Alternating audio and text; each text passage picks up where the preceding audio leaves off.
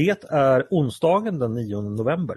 Jag heter Andreas Eriksson och du lyssnar på Ledarredaktionen, en podd från Svenska Dagbladet.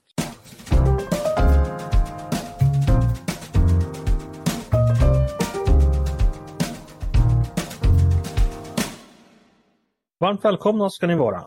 Igår, i tisdags, besökte statsminister Ulf Kristersson Ankara i Turkiet Orsaken var då eh, givetvis samtal med den turkiska ledningen om det svenska EU-NATO-medlemskapet.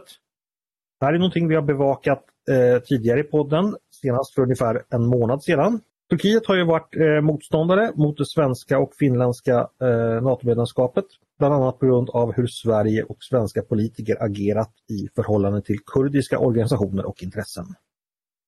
Hur gick det då för Kristersson i Ankara? Eh, och innebär den nya regeringens linje i frågan en förändring jämfört med den linje som drevs av den förra regeringen? Och hur kommer det gå med NATO-medlemskapet? De här frågorna ska vi försöka reda ut lite närmare idag och med mig för att göra det har jag två gäster, båda välbekanta för er lyssnare, nämligen Paul Levin, föreståndare för Institutet för Turkietstudier vid Stockholms universitet. Varmt välkommen hit Paul! Tack så mycket! Och Olof Ehrenkrona, min kollega här på sidan med en bred och djup utrikespolitisk erfarenhet. Välkommen du också Olle. Tack, tack. Ulf Kristersson besökte alltså Ankara igår. Eh, han hade ett enskilt möte med Turkiets president Erdogan och därefter eh, medverkade båda regeringscheferna i en gemensam pressträff. Eh, vi kanske börjar där med gårdagen. Paul, fick vi några nya besked på pressträffen som Erdogan och Kristersson höll igår? Var det några nyheter? Jo, men det tycker jag. Eh, men dels blev det tydligt att Turkiet än så länge inte ger klartecken till den svenska NATO och finska NATO-ansökan. Ehm, eh, man, det annonserades att det ska hålla, hållas ett nytt möte i november i Stockholm.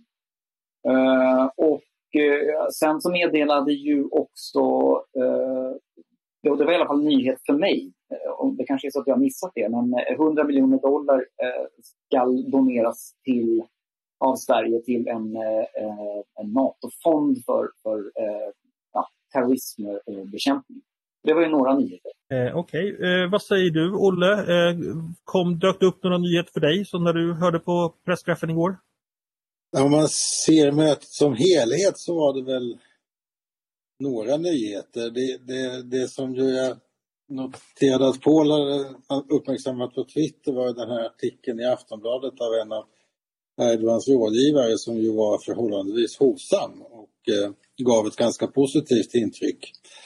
Eh, sen kom ju då den här pressträffen där Erdogan av någon anledning eh, uppger, eller ja, han ger ut ett namn på någon som de vill ha utlämnad och det, det förekom ju inte i den här artikeln eh, alls.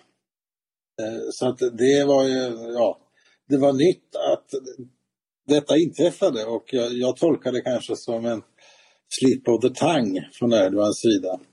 Eh, det är väl de två sakerna. Sen var det 10 miljoner dollar i terrorstöd. Mm. Alltså 100, 100, miljoner svenska kronor ungefär. Ja, just det, precis. Eh, men det är ju ändå en substantiell summa. Paul, apropå den här utlämningen, när vi kom in på det direkt här. Jag såg på Twitter att du uppmärksammade att det var svenska journalister som lyfte just frågan om utlämningar på presskonferensen. Det var inte Erdogan själv som började prata om det. Förstod jag det rätt? Ja, alltså vad jag förstår när jag läste sam sammanfattningen av, av, hans redogörelse och det jag såg själv live så uh, undvek han att, att ta upp just den här frågan om utlämningar. Och det är ju, tycker jag, ganska signifikant. Det är någonting som Turkiet har tryckt på nästan från första början. Redan, tror jag, om jag inte missminner mig, under presskonferensen efter eh, Madridmötet så var det ju en, en svensk journalist som, som ställde en fråga och, om, om utlämningar och då höjde Erdogan siffran till från ett 30-tal till 73 som Sverige skulle ha lovat att utlämna. Eh, och det var ju bara någonting som han så att säga, drog ur hatten. Men sen har Turkiet tryckt på det väldigt mycket. Den förra turkiska ambassadören eh, eh, tryckte på det i en radiointervju han gjorde ähm, tidigt. Och, och, Turkiet har fortsatt att trycka på det. Och det är ju svårt därför att det, där finns det stora lösningar. Det finns tydliga begränsningar för vad den svenska regeringen kan göra. Det är i slutändan Högsta domstolen som fattar beslut och i många av de här fallen så har de redan fattat ett negativt beslut. Så ju mer fokus är på det, desto mer låsning blir det ju. Men jag tycker mig ha närmt, äh, eh, märkt under den senare tiden att Turkiet backat lite grann från att trycka på detta. Till exempel i den intervju med 30 minuter som den nya turkiska ambassadören gjorde på SVT. Där Ehm, fick han ungefär 15 frågor om just utlämningar och han, han manövrerade runt det och sa att ja, vi, liksom, vi, vi förväntar oss att Sverige ska lyssna på våra, hörsamma våra krav och så vidare. Och, eh, och sen så den här debattartikeln som Olle tog upp och sen också under presskonferensen där Erdogan bara tog upp frågan som svar på, turkiska, eh, på svenska journalisters fråga. Sen så, Eh, jag, jag är ute på lite hal is på Twitter när jag kritiserar svenska journalister men jag gör det som privatperson. Jag, ty jag tycker man kan välja. De hade tyvärr bara möjlighet att välja en fråga tydligen. Eh, och eh, då valde de just den. Jag tänkte att det finns andra spännande frågor man kan ställa. Men eh, om det är, nu vet vi inte vad som sades mellan lyckta dörrar mellan Erdogan och Kristersson eller i, i mötena av delegationerna. Eh, men om man inte trycker lika mycket på, på utvisningar så är det en, en positiv signal för det betyder att Sverige har större möjligheter att, att, så att säga, tillmötesgå Turkiet. Det är mycket intressant. Vi bollar tillbaka direkt till Olle det här med att eh, utlänningar utlämningar då, eh, Turkiet möjligtvis då har tonat ner den retoriken och de kraven något. Har du gjort samma spaning Olle och vad, vad, hur skulle du i så fall tolka det? Jag tolkar det så att Turkiet kommer att eh, släppa sitt motstånd. Eh, och då får man kliva ner från den, den trappsteg som inte är möjligt för Sverige att leverera helt enkelt. Och eh, det spelar liksom ingen roll alltså. Det, det, det, är, det är rättsväsendet som avgör utvisningar i de här fallen. Men sen är det intressant tycker jag att han, när han då, hans tunga löper runt där, så väljer han ut en person som inte har någon som helst terroristanknytning. En, en person som inte har några kopplingar till PKK eller ens YPG. Utan det är alltså en person som då möjligen kan anses ha sympatier för Gülenrörelsen men inte ens det är så självklart egentligen. Utan eh, det här gänget kring eh, Today Saman är ju ett, ett socialdemokratiskt vänsterliberalt eh, vänsterliberal socialdemokratisk krets. Som inte, ja, eh, även Gülenrörelsen har ju en religiös ganska stark koppling eh, som ju då inte är någonting som de sekulära liberalerna är sådär jätteförtjusta i. Va? Men det visar kanske att för Erdogan är det här med Gülenrörelsen mer problematiskt än vad vi kanske riktigt förstår i Sverige. Och det beror på att för Erdogan är det väldigt viktigt att han legitimt vald ledare. Och när den här statskuppen eh, försökte, man försökte genomföra statskuppen så dröjde det länge innan USA och EU faktiskt ställde upp och sa det att eh, Erdogan är demokratiskt vald och det är inte okej okay att försöka avsätta honom i en statskupp. Och det där har gått Erdogan väldigt starkt till sinnes. Och det gör det att han kanske egentligen är mer, i, i förhållande till oss, så kanske han är mera irriterad över Gülenrörelsen än, än över över PKK som han ju vet deklarerat, äh, eh, är, är deklarerad terroristorganisation. Så att jag skulle rekommendera de som analyserar Turkiet att titta mer på den här Gülen-dimensionen än, än kanske PKK-dimensionen just för tillfället. Eh, det är mycket intressant spaning. Paul, ska du bara kort förklara för lyssnarna Gülenrörelsen, vad, vad är det för någonting och vilken relation eh, har de till det turkiska styret? Gulenrörelsen är en eh, religiös rörelse, eh, en sunnimuslimsk rörelse. Som, eh, Erdogan kom ju ur en, en eh, tradition av politisk islam som är ganska radikal, som är eh, ja, lite sådär tredje världen-ism, eh, ganska mycket anti-amerikanism. Eh, ganska nära kopplingar till det muslimska brödraskapet det är liksom ideologiskt. Ehm, medan Gulenrörelsen brukar beskrivas som, ja, de är mer vänligt inställda till väst, till kapitalism. Ehm, de var något mer bättre utbildade och de var en viktig allierad för Erdogan ehm, i så att säga, kampen mot det traditionella turkiska sekulära etablissemanget och det som brukar beskrivas som den turkiska djupa staten. Och eh, gulenisterna som sagt de var bättre utbildade och de hade eh, viktiga positioner inom Erdogans regering. De är ganska få till antalet eh, relativt sett, men de, de utgjorde en viktig aktör. Och de hade viktiga positioner inom eh, eh, polisväsendet. Eh, de hade 15, 15 universitet som var i huvudsak finansierade av eh, liksom, eh, eh, tionde i princip som, som gulenistiska kapitalister gav. Eh, också tidningar som de drev eh, och de blev en riktig maktfaktor. Och när de då gemensamt eh, hade bekämpat deras sekulära motståndare i, i den turkiska staten ja då vände de sig mot varandra. Eh, Erdogan tyckte att gulenisterna försökte eh, utmanövrera honom, honom och ta över makten och det blev liksom en uppgörelse som jag skulle vilja säga kulminerade i det här misslyckade kuppförsöket 2016 där det sannolikt var ett antal gulenister inom eh, militären som försökte få med sig hela militären att göra eh, eh, en, en statskupp.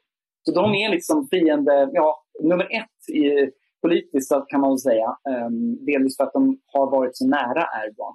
Eh, så, så, det är en viktig aktör. Får jag bara lägga till en sak som jag tycker är viktig i sammanhanget med just den här personen som Erdogan nämnde. Han är då, um, var en, en, ledande publicist på en Gulen-affilierad tidning. Han säger själv att han inte har några sympatier för Glenn-rörelsen idag. Eh, men eh, oavsett liksom, historiken så är det så att han och två andra har figurerat i turkiska tidningar där de har varit på plats i Sverige. De har filmat dem och fotograferat dem utanför deras svenska hem, uppgett deras adresser. Och de andra två har båda två blivit misshandlade allvarligt i Sverige. Den ena framför sin egen dörr och den andra framför sin tvååriga dotter som såg honom stå med medvetslös. Så den här personen som nämns nu på presskonferensen, han har ju anledning att vara oroad om inte över utlämning så eh, risker för vad han kan utsättas för. Så det är ganska allvarligt. Men Paul, får jag fråga, det här Olle föreslår att det här möjligtvis skulle kunna tydas som att Erdogans fokus förflyttas lite då från kurderna till Gülenrörelsen. Är, är det en spaning du också gör, att eh, det är en tolkning man, man kan göra? Jag tror att det är både och.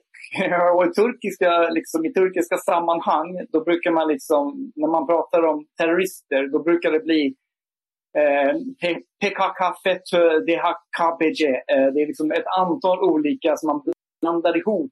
Eh, eh PKK, en kurdisk då, terrorstämplad gerillarörelse med FETÖ eh, som är Fethullah Terror alltså den, de Fethullah Gulen-terroristerna. Och sen också DHKPC som är en slags radikal vänster, ganska liten eh, radikal militant grupp. Eh, men jag tror att han är intresserad av både PKK och eh, eh, eh Gulen, Gulenister. Men, men skillnaden är ju att PKK är en av Sverige terrorstämplad organisation. Gulenrörelsen är det inte.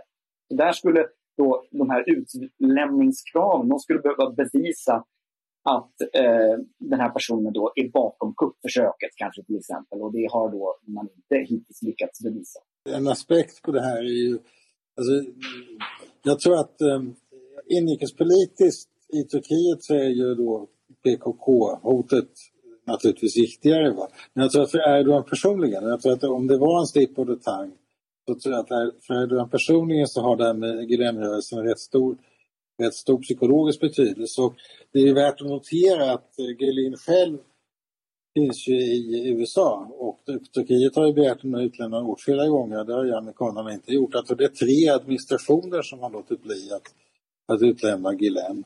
Eh, så att eh, om man, om, man så säga, om man skulle se det som ett realpolitiskt utspel för att trycka till Sverige så var det ett ganska illa, det var, det var inget bra val helt enkelt eftersom man, han kan inte räkna med några sympatier från några andra NATO-länder för att jaga en, en icke-terroristmisstänkt Gülen-person i Sverige. Eh, då, är ju då, då hade det varit mycket bättre att ta någon så att säga, från PKK. Eh, så att, eh, ja, det är därför jag tror det var lite slip och tang och det har med hans psykologiska, psykologiska inställning att göra till sin egen legitimitet. Vi återkommer till Ankara-mötet snart. Jag ska bara backa bandet några dagar eh, och prata lite om förspelet. I helgen medverkar ju utrikesminister Tobias Billström i, i lördagsintervjun eh, i radio. Och där förklarade han att regeringen tar avstånd från de båda kurdiska organisationerna YPG och PYD. Och relationerna med just dessa organisationer har ju då varit orsak till det turkiska missnöjet med, med Sverige delvis kan man säga. Eh, och då sa utrikesministern så här. Vi har inte för avsikt att ha ett nära samröre med dem. Vi tycker att det finns tvivelaktighet och problematik när det gäller de som skadar vårt förhållande till Turkiet. Eh, då sa alltså utrikesministern i, i, i lördags. Eh, Paul, det här beskedet från Billström, eh, tycker du att det är att se som någon form av kursändring i, i art eller grad eller på något sätt jämfört med hur den tidigare regeringens inställning till YPG och PYD? Ja, i, i grad men inte i art. Det är en, man kan säga så här, det är en dramatisk förskjutning egentligen från hur Sverige såg på YPG och PYD, de här kurdiska miliserna i, i norra Syrien Eh, när, när Turkiet gick in i norra Syrien 2019, då var Sverige ute hårt och kritiserade detta. Ann Linde gjorde det på plats i Turkiet 2020 till exempel i en presskonferens som var ganska... Eh, eh det var då mycket sämre sämja eh, i, i, den mellan henne och hennes turkiska motpart. Vi drev ju också på eh, ett slags eh, vapenembargo inom EU. Det blev till ett informellt vapenembargo med många, men inte alla EU-medlemmar. Eh, och så vidare. Så därifrån är det en stor förskjutning och likaså också en förskjutning från den här överenskommelsen som Socialdemokraterna som parti slöt med Amineh Kakabaveh. Mm. Eh, den här oberoende eh, eh, riksdagsledamoten 2021. Eh, och där beskrevs de som frihetskämpar och som en legitim samarbetspartner. Men så, så då har vi kommit ganska långt. Men en stor del av förskjutningen skedde under den förra regeringen. Så redan den här överenskommelsen, trilaterala överenskommelsen som Sverige, Finland, Turkiet slöt eh, i somras eh, för att Sverige skulle få inbjudningsstatus, så att säga, starta ratificeringen. Den, där eh, säger ju Sverige, förbinder sig att man inte ska ge stöd till de här organisationerna. Och sen finns det en nyansskillnad och en eh, PR public diplomacy-skillnad i hur den här nu, nuvarande regeringen har hanterat det här. Och det är att jag tror att formuleringen i, i överenskommelsen, den trilaterala överenskommelsen, den var ganska noggrant formulerad. Att man skriver skall inte ge stöd till. Eh, det innebär att man inte ger pengar eller att man inte ger vapen, eh, men man kan fortfarande stödja så att säga, politiskt eller, eller moraliskt.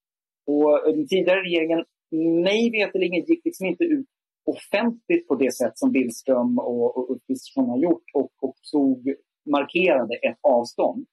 Och så på det sättet så innebär ju det, det är ett större bakslag för den här milisen så att säga.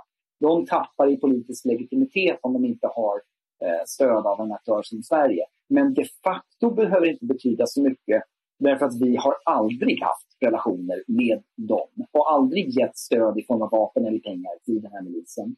Och Billström var ju dessutom något som få har noterat. Han var ju noga med att tala om att det humanitära stöd som vi ger, eh, det har vi inte för avsikt att... Eh, det påverkas i alla fall inte av den överenskommelsen. Eh, jag ska snart släppa in Olle med samma fråga där. Bara kort för er lyssnare så att eh, ni hänger med. Det här med förkortningar kan ju ibland vara lätt att blanda ihop. PYD det är alltså då ett eh, kurdiskt politiskt parti eller organisation som, som verkar i Syrien som är grundat av den kurdiska organisationen PKK. Och YPG är helt enkelt dess väpnade gren. Eh, och det här avtalet som, som eh, trilaterala avtalet som Paul pratar om, det var alltså det som slöts mellan Sverige, Finland och Turkiet i samband med NATOs möte i Madrid i juni. Eh, och då skrevs det helt enkelt som, som Paul sa då att eh, Finland och Sverige ska inte provide support to YPG slash PYD. Olof, om, om, du jämför, om, om, du jämför Billströms uttalande med, med eh, formuleringarna, formuleringarna, i det trilaterala avtalet eh, som den förra regeringen skrev under. Eh, hur ser du på likheter och skillnader här? Är det, är det samma linje eller förstärker den nya Billström den linjen på något sätt? Eller, ja, du som är van att bedöma diplomatiskt språk helt enkelt.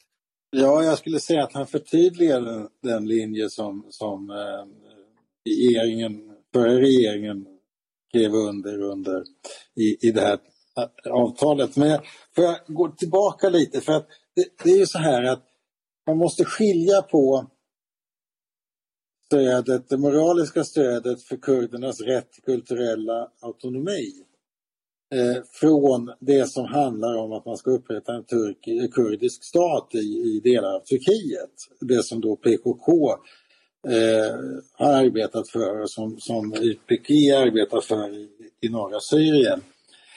Eh, det är två skilda saker. Det har varit ett, funnits ett brett stöd över hela det partipolitiska folk, fältet i Sverige för kurdernas kulturella autonomi. Och det är intressant att det nämns ju i den här artikeln i Aftonbladet av Erdogans rådgivare så nämner han ju Erdogans egna insatser för detta i början av sin presidentperiod där han ju bland annat tillät en kurdisk tv-kanal. Eh, och Sverige har också så att säga via, via sin diplomatiska representation både i Ankara och i, i Istanbul så har vi ju stött kurdiska kulturella projekt. Till exempel översättning av Vasselin till, till, till, till kurdiska.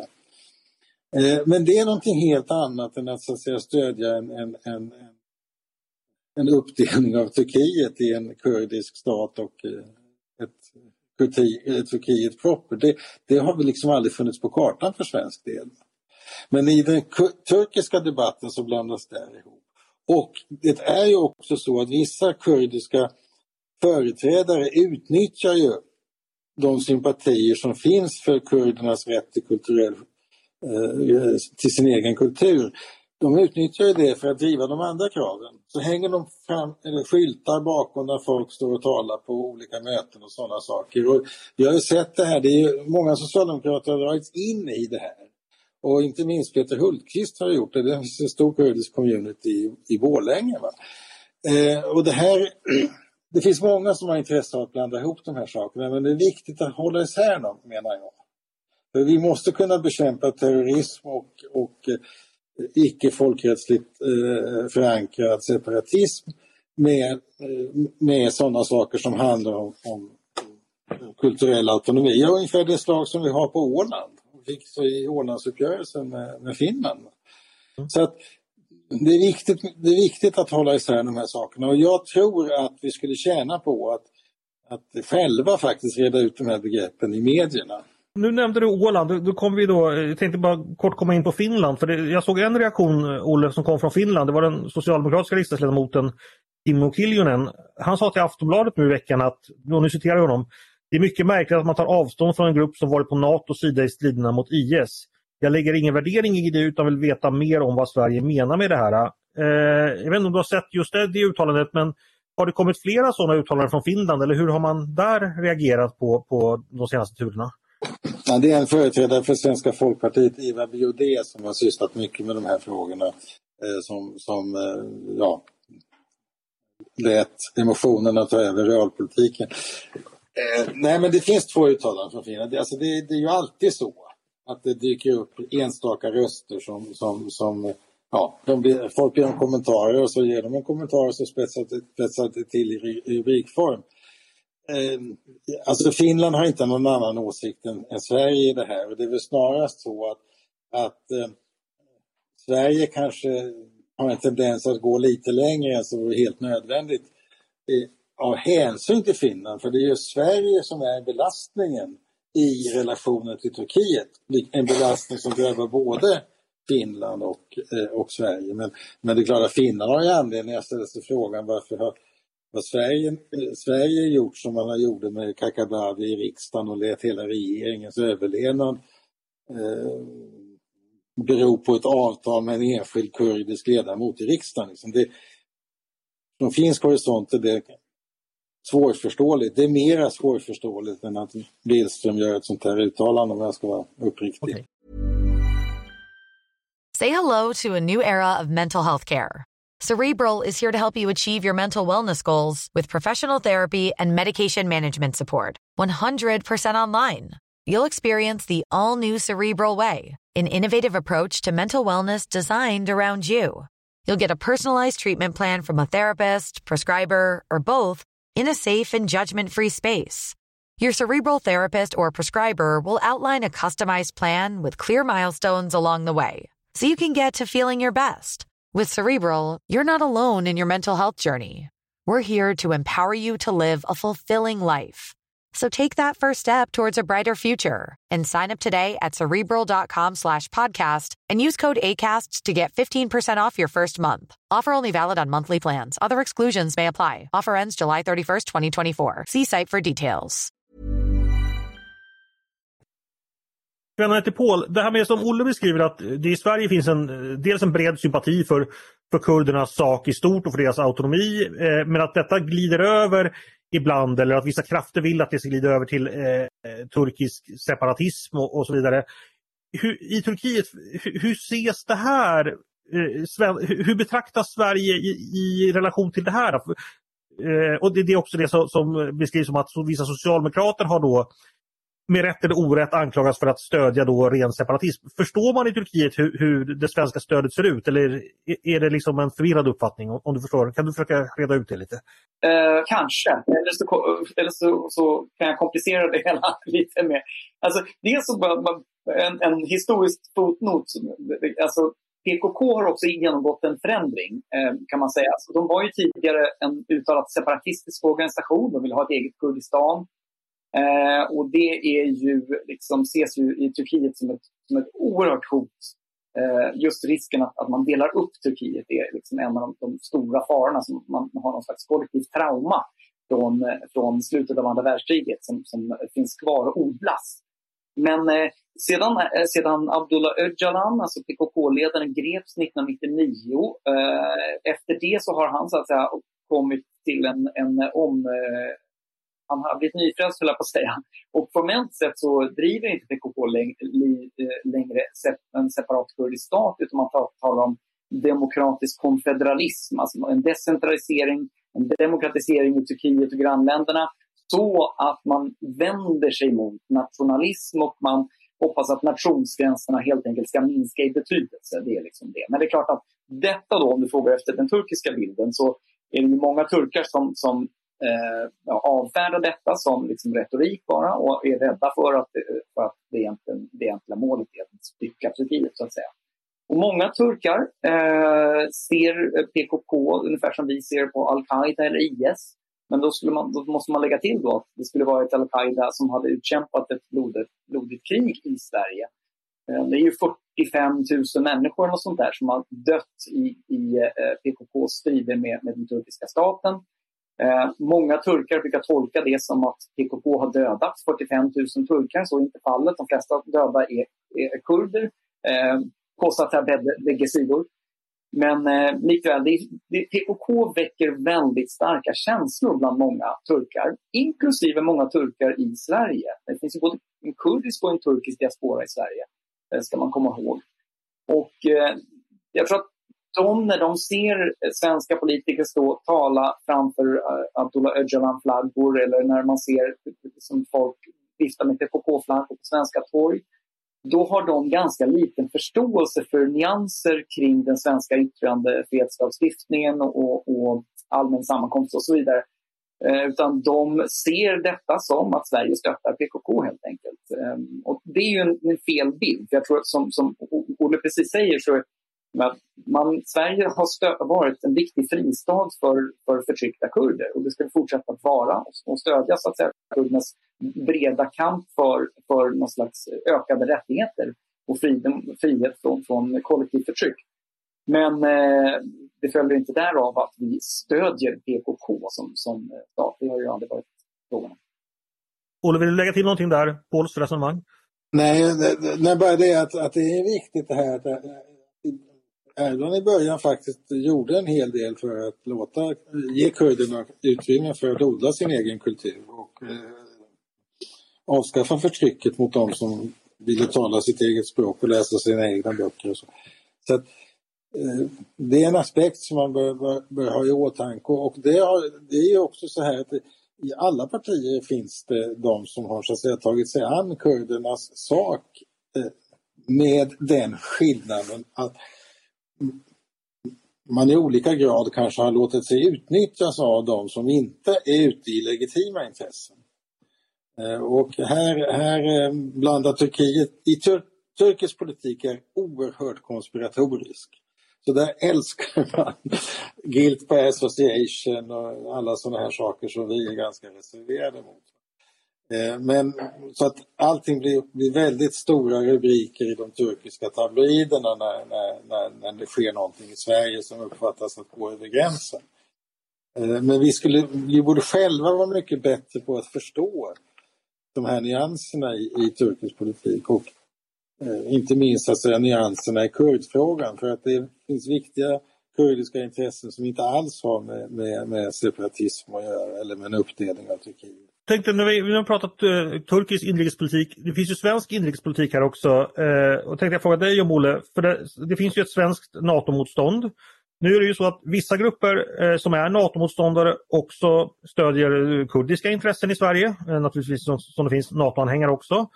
Och då får man fråga sig, sker det ibland en sammanblandning här? Det är så att säga att är man emot NATO för att man, man vill ge stöd till kurderna och därmed emot den turkiska regeringen eller är det tvärtom att låter man liksom de här två politiska frågorna med avsikt sammanblandas om du förstår vad jag menar Olle. Eh, hur, hur, ser du på det, det komplexet så att säga?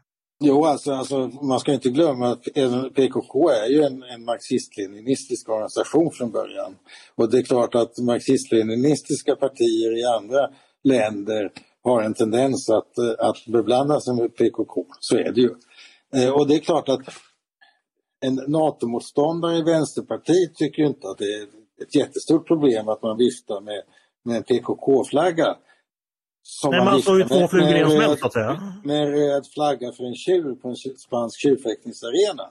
Mm. Och, och, då får man ju säga det, då skulle man ju så säga, var man konsult till den turkiska regeringen så skulle man ju säga att ni ska ju inte gå på det.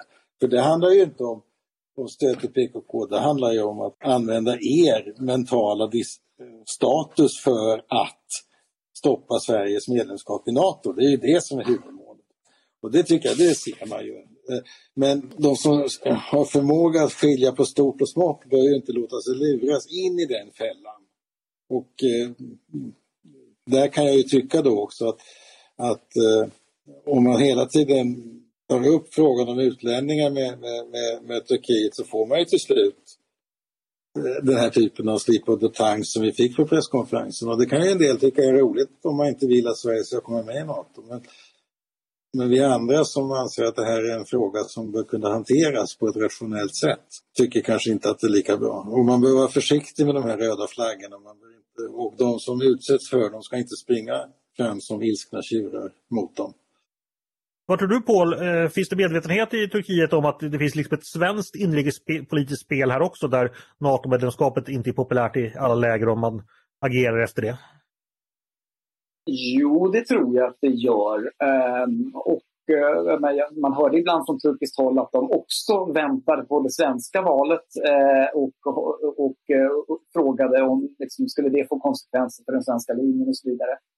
Eh, men det är också så att regeringstrogna medier i Turkiet, ja, de följer liksom eh, direktiv uppifrån i viss utsträckning eh, och passar, passar någonting att göra en grej av det så gör man det.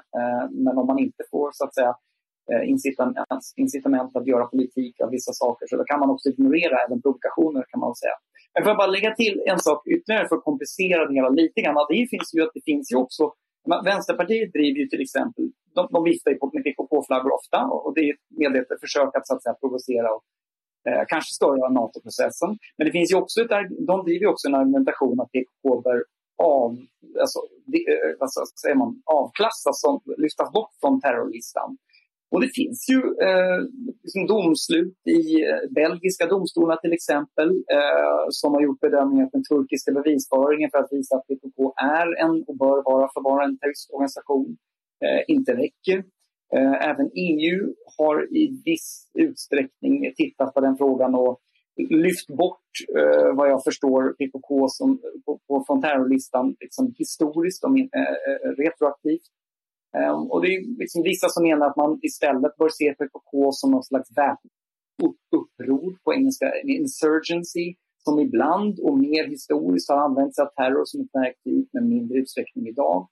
Så jag tycker också att man ska liksom, det är ju inte en jättelätt fråga. Jag tror att det finns många i Sverige som tycker att det är, liksom, de ser inte helt enkelt på PKK som en terroristorganisation. Um, så det, väl, det, kan man vara, vara uppriktig med också. Mm. Eh, Olle, vill du kommentera någonting på, på det? Nej, jag skulle säga att det, här är ju en, en, en, en, problematik som har funnits i både Belgien och Storbritannien. Alltså I Storbritannien hade vi IRA.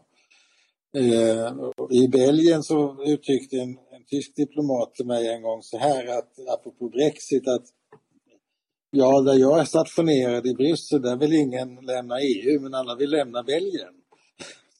så att belgiska domstolar kan ju också vara präglade av att det är, det är en väldigt laddad fråga mellan flamländare och fransmän. Eh, det här. Så de, och då kan ju de eh, ha en annan nyans i sina tolkningar än, än vad vi kanske har. Va? Men summan kardemumman är att diskussionen i Sverige och diskussionen mellan Turkiet och Sverige skulle tjäna väldigt på att man förstod att det finns eh, legitima intressen som inte har med terrorism att göra utan bara med hur rättsstaten fungerar eh, i Turkiet. Eh, och eh, när man ställer sig frågan, eh, man får ju frågan, är Turkiet en demokrati? Ja, i den meningen att man har, har val, ja absolut. Men är det en rättsstat som fungerar? Ja, det kan man diskutera. Eh, alltså, rättsstatsproblematiken menar jag är större i Turkiet än själva demokratin frågan, egentligen. Eh, för att man ska komma ihåg att NAK-partiet bildades och NAK-partiet eh, kom till som en, en, en eh, innan Erdogan tog över, då, då var det ju faktiskt en, ett sätt att göra fler delaktiga i turkisk politik som tidigare stått utanför. Alltså hela den anatoliska landsbygden var ju, var ju marginaliserad i turkisk politik under, under de stora, starka sekulära, sekulära regimerna. Eh, militärer och eh, auktoritära partier på sekulära sidan. Eh, så att men däremot, alltså det har ju varit en tillbakagång rättsstatligt, det är ingen tvekan om under de senaste åren och det, det har ju Erdogan ett stort ansvar för. Eh, vi ska avsluta med att återknyta lite till början, eh, det här Ankara-mötet. Eh, vi vet ju att det, det, pågår förhandlingar mellan, mellan Sverige och Turkiet eh, som då leds av eh, Oskar Stenström som var statssekreterare i den tidigare regeringen men som då den nya regeringen har eh, valt att låta kvarstå. I den förra podden vi spelade in för eh, drygt en månad sedan så gav du, om jag minns rätt, både du och eh, vår tidigare ambassadör i Ankara, eh, Mikael Salin, uttryck för en ja, försiktig optimism inför den eh, framtida processen. Är det en optimism som du tycker fortfarande kvarstår? Ja, jag uttryckte också viss optimism inför den här, det här mötet igår. Eh, och man får väl säga att eh, det, var, det verkade ha varit ett ganska bra möte ändå och personkemin verkar eh, liksom av presskonferenser att döma i alla fall funkat. Ehm, och Erdogan stängde ju uppenbarligen inte dörren eh, och liksom uttalade sig positivt om vidare samarbeten på många fronter och ser fram emot att se Sverige i, i Nato. Så på så sätt, det är ju positivt. Eh, det är, det är, man, ja. Tittar man på längre sikt så, så, kommer den här frågan sannolikt få sin lösning. Men det som var lite av en kalldusch, eh, det var ju att Eh, vi har ju hört regeringsföreträdare faktiskt säga att man hoppas att detta ska kunna bli löst redan till jul. Och Erdogan talade istället om att eh, ja, vi har gott om tid, det kommer val nästa sommar och då vill jag kunna stå inför väljarna och säga att vi har löst eller gjort, tagit viktiga steg för att bekämpa terrorism. Eh, och det betyder att ja, fram till dess så har vi tid. Eh, så så att, eh, just eh, det var ju något nedslående ändå. Mm. Att det här kan dra ut på tiden. Ja, Olle, samma fråga till dig då. Om vi tittar liksom på processen i, i stort. Eh, hur bedömer du att den, den rullar på? Nej, men jag, jag delar Pauls uppfattning. Jag har väl i och för sig alltid trott att det turkiska valet är väldigt viktigt. Och att man ska inte bli förvånad om Erdogan drar på den här frågan ända till, till, till det, det, det, har varit över. Eh, man tror ju lätt att Erdogan är, är envåldshärskare. Det, det, det stämmer inte riktigt så tillvida att han är utsatt för ett väldigt hårt tryck också av de turkiska nationalisterna. Eh, Erdogans karriär som president har ju varit en stadig eftergiftspolitik mot den turkiska nationalismen. Eh, och eh, så att säga den islamistiska politiska islamdimensionen är inte lika stor idag som den var från början men däremot den nationalistiska dimensionen är större. Och sen finns det också, det finns det också andra problem som eh, där, där, utvecklingen inte har gått åt rätt håll som handlar om, om korruption. Så att det, det, det är inte så självklart att han uppfattar att han har en så stark ställning inför valet som, som, som många tror. Eh, och det tror jag gör att sannolikheten för att han försöker dra det här över in i nästa, en bra bit in i nästa år är, är, är, inte, den är, den är hög. Men har man ändå sagt det så, så tycker jag att det här mötet verkar på, ha varit påfallande bra.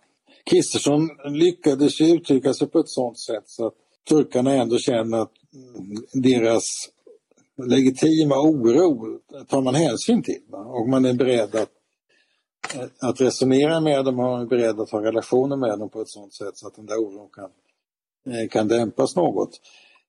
Jag tycker att eh, eh, det sättet på vilket Kristersson mötte problematiken igår var, var väldigt lovande. Om jag känner Erdogan rätt så är det, det är rätt viktigt. Alltså, för turkar är det här med respekt en stor sak. Och det är inte respekt bara i, så att säga, det är inte respekt i maffiatänkandet utan det är en kulturell, en kulturell disposition som de har. Eh, och, och man måste visa dem det eh, om man ska ha bra relationer. Sen kan man ju strunta i att man har bra relationer men, men då, då, då har man dåliga, så är det bara. Bra, då börjar det bli dags att runda av här. Jag ska bara kort vad blir nu nästa steg i den här processen? Vi nämnde att det skulle bli ett nytt möte här om ett tag i Stockholm. Paul, vad, vad, vad ser du framför dig att kommer ske härnäst? Alltså, jag vill bara, alltså, jag, jag håller med i Oles bedömning i mycket, men jag vill också, vill också inflika att det finns ju förstås en dimension av att vi nu står inför en potentiell eh, process fram till nästa turkiska val där, där eh, en, en, en, svensk, eh, sta, eh, Sverige tvingas så att säga eh, buga sig lite för en, en auktoritär ledare och tvingas anpassa sig efter dennes syn på terrorism eh, som i Turkiet används för att gå efter meningsmotståndare. Eh, Så det är också, även om Turkiet har legitima säkerhetsintressen och att det är viktigt som, som ny medlem eller, eller blivande medlem i en, en, en, gemensam försvarsallians att ta hänsyn till dem. Och det tycker jag Turkiet har all rätt att kräva. Så finns det också en viss, eh, en, en viss osmaklig dimension där eh, ja, realpolitiska intressen eh, ställs mot ja, moraliska och andra överväganden. Jag tycker man ska också vara, vara transparent med det. Så det är ingen lätt balansgång som jag tror regeringen står för framöver. Nästa möte är då som sagt slutet av november. Sen kommer det också att vara ett eh, möte av försvarsministrar i eh, ehm, eh NATO-försvarsministrar i eh, slutet av november. Eh, och där kommer vi väl nog få se en del, eh, eh, ja det kommer att vara ett utrymme för, för kontakt. och sen så är det då det, det turkiska valet som ehm, antagligen kommer att förläggas i maj för att undvika Ramadan. Och sen så är det då NATO-möte, nästa NATO-möte som väl också kommer att hållas, gissar jag, i juni. Ehm, så, så det är väl den, den tidsrymd. Ehm, och det är nu upp till Sverige att visa då Turkiet att eh, man eh, fullföljer den här överenskommelsen som vi slöt i eh, juni. Ehm, Olle, en sista fråga till dig där också. Eh, I Finland, kommer man fortsätta att göra som man hittills gjort, det vill säga följa Sverige åt och, och bevaka utvecklingen? Eller har man, finns det risk att man tänker om i Helsingfors kring det? Eh, nej, det tror jag inte. Och framförallt så NATO betraktar ju Sveriges och Finlands NATO-ansökan som en helhet och en enhet. Så det, det, det finns ingen risk. Men jag, skulle ändå, jag tror så här att om man har goda relationer med Turkiet så har man lättare att ta den här rättsstatsdiskussionen med dem än om man har dåliga relationer.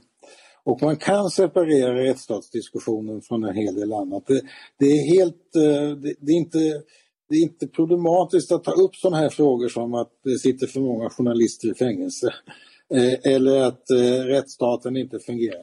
Och vi kan göra det i kraft av att vi själva har ett system som är vattentätt i och med att vi har den här domstolsprövningen. Eh, och det är inte regeringen som prövar terroristmål i Sverige utan det är domstolarna. Eh, och därför så kan vi, för, för oss är det, vi behöver inte predika politiskt men vi kan tala med dem eh, i olika sammanhang och inte minst i Europarådet och säga att det här är inte, det här är från en massa mängder av utgångspunkter inte okej okay att man, man spärrar in folk som, som skriver saker och tycker saker och tänker saker. Det, representerar man ett parti som har varit förbjudet och en politisk inriktning som har varit förbjuden som, som ACK-partiet har varit i.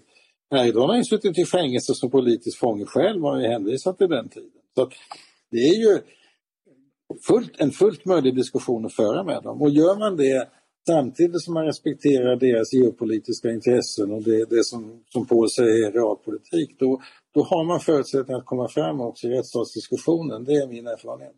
Därmed får vi sätta punkt för idag och dagens diskussion. Eh, stort tack till Paul Levin och eh, Olof Ehrenkrona för att ni ville komma hit och diskutera Turkiet och den svenska, svenska NATO-ansökan med mig. Tack så mycket! Tack, tack! tack. Och tack till er som har lyssnat också på Ledarredaktionen, en podd från Svenska Dagbladet.